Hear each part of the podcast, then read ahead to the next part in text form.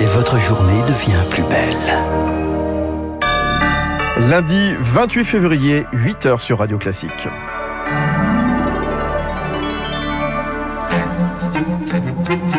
La matinale de Radio Classique avec Fabrice Lundy.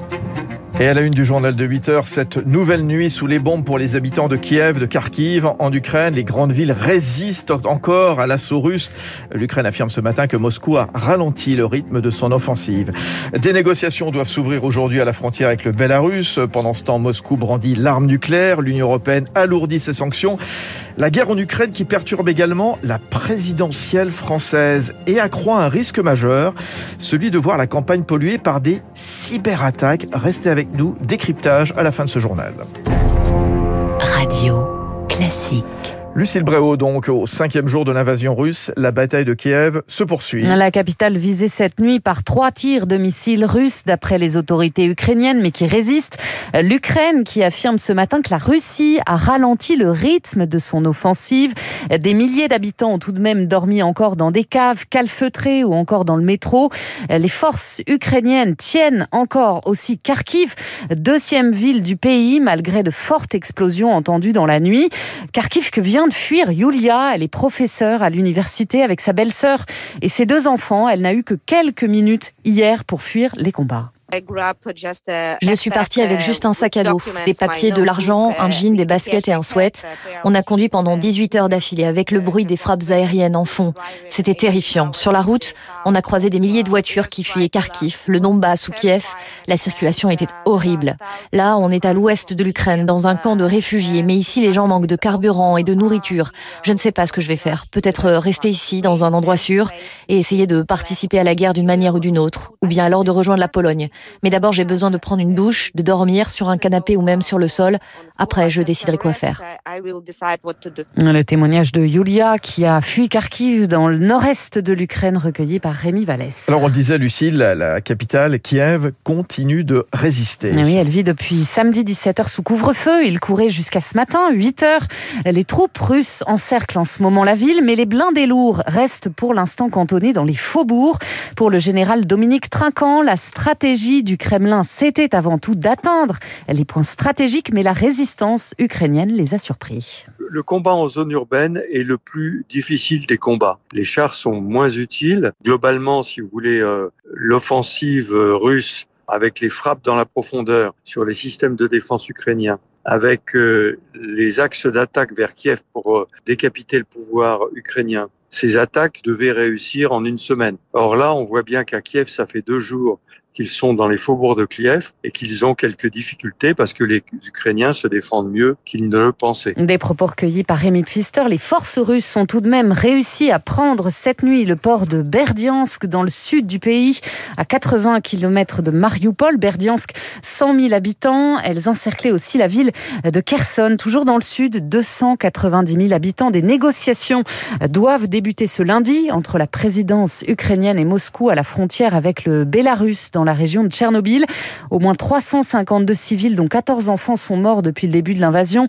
Selon le ministère ukrainien de la Santé, le Kremlin assure de son côté avoir détruit 975 installations militaires ukrainiennes depuis le début du conflit. Et Vladimir Poutine qui surprend hier et qui brandit la menace nucléaire. Coup de bluff ou risque réel, il a ordonné le placement des forces de dissuasion de l'armée russe en régime spécial d'alerte au combat, mais selon Héloïse Fayet de l'Institut français des relations internationales, Moscou n'ira pas jusqu'à recourir à l'arme nucléaire. Il est quasiment impossible que Vladimir Poutine emploie euh, ce qu'on appelle des armes nucléaires tactiques qui sont utilisées sur le terrain. Parce que la doctrine nucléaire officielle russe, elle est uniquement défensive. C'est-à-dire que la Russie n'emploiera d'armes nucléaires que si son territoire est attaqué. Or, euh, ce n'est pas le cas et euh, Vladimir Poutine a un large éventail d'options qu'on appelle conventionnelles c'est-à-dire non nucléaires, qui peuvent lui servir à conduire sa guerre en Ukraine sans avoir besoin d'employer des armes nucléaires. Un propos recueilli par Anne Mignard, les Nations Unies, elles réunissent aujourd'hui leur assemblée générale en urgence pour se positionner sur le conflit. Joe Biden, de son côté, doit s'entretenir cet après-midi avec ses alliés. Hier, l'Union européenne a annoncé, vous le savez, une nouvelle série de sanctions contre la Russie. Son espace aérien est désormais fermé aux avions russes. Les 27 vont également débloquer 450 millions d'euros pour financer financer l'achat et la livraison d'armes et d'avions de combat à l'Ukraine. Bruxelles a par ailleurs décidé de bloquer les transactions de la Banque centrale russe. Conséquence, le rouble a chuté de plus de 30% cette nuit à l'ouverture de la bourse. La Banque centrale russe qui augmente à l'instant son taux directeur de près un peu plus de 10 points à 20%. La cotation par ailleurs est suspendue à la bourse de Moscou jusqu'à 15h aujourd'hui. On continue avec 370 euh, 000 personnes qui ont quitté l'Ukraine depuis le début de l'invasion, Lucille. Et oui, donc près de la moitié en direction de la Pologne. À terme, l'Union européenne craint 7 millions de déplacés, un Ukrainien sur 6. L'Europe qui se prépare à une vraie crise migratoire pour Céline Schmitt, porte-parole du HCR, l'agence des Nations Unies pour les réfugiés. L'essentiel, c'est désormais d'aider les pays qui accueillent ces déplacés.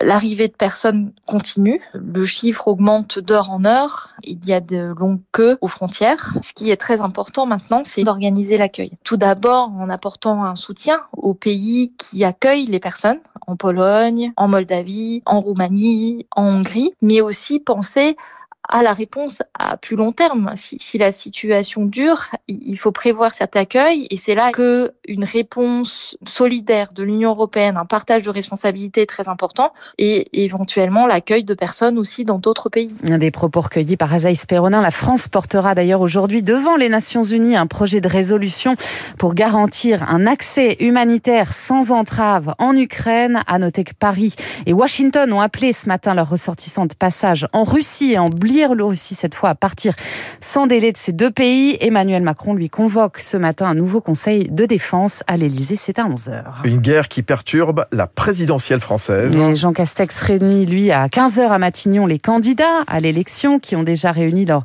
500 parrainages pour évoquer cette crise. À six semaines du premier tour, une menace plane sur ce scrutin, les cyberattaques. Déjà en 2017, Emmanuel Macron avait vu 20 000 mails de son équipe de campagne exposés en place publique alors en plein conflit en Ukraine avec la Russie, le risque de voir la campagne polluée est bien réel, Eric Kioch. Oui, avec cette crise en Ukraine, hein, la présidentielle française est plus que jamais exposée aux risques informatiques. Nicolas Arpagian, spécialiste en cybersécurité, à trait de micro. La période électorale est une période d'exposition particulière aux risques numériques, une période privilégiée pour euh, être la cible de cyberattaques à distance. Cela peut se traduire par la propagation de fausses informations sur les réseaux sociaux ou plus classique, des vols de données des candidats menace qui pourrait s'accroître. En cause, le soutien de Paris à Kiev dans, la tension qui, dans les tensions qui l'opposent à Moscou. Jean Billois, spécialiste en sécurité informatique à Webstone. Historiquement, la plupart des attaques qui ont visé des élections venaient de l'étranger et en particulier euh, la Russie. Les tensions géopolitiques peuvent clairement être un facteur d'augmentation des attaques cyber. Déstabilisé pour faire pencher le scrutin en faveur d'un candidat Moscou compatible, une stratégie que le Kremlin n'a pour le moment réservée qu'à son grand rival Washington. Mais en cas d'attaque, force est de constater que les partis français auront du mal à se défendre. Ah, les partis politiques n'ont pas tous les mêmes moyens. Et là, on parle de se protéger face à des attaques d'acteurs potentiellement étatiques qui demandent des moyens très importants. Autre lacune, les réseaux sociaux, Facebook, Twitter, Instagram se montrent souvent réticents à supprimer ces contenus suspects. Le décryptage d'Éric Kioch a noté que trois candidats sont attendus aujourd'hui dans les travées du Salon de l'Agriculture. Anne Hidalgo, Valérie Pécresse et Fabien Roussel. Enfin, dans le reste de l'actualité, encore un peu d'air sur le front du Covid. Le masque n'est plus obligatoire à partir d'aujourd'hui dans les musées, les cinémas, les restaurants. Il le reste dans les transports. Merci Lucille Bréau. Il est 8h09 sur Radio Classique. Très bonne matinée. La guerre en Ukraine, les menaces russes autour du nucléaire, l'Europe qui agit vite et unie. À 8h15, Dominique Moisy, conseiller spécial de l'Institut Montaigne. Et puis juste avant, l'édito politique de Guillaume Tabar. Le président de la République va-t-il changer son logiciel de campagne? Restez avec nous.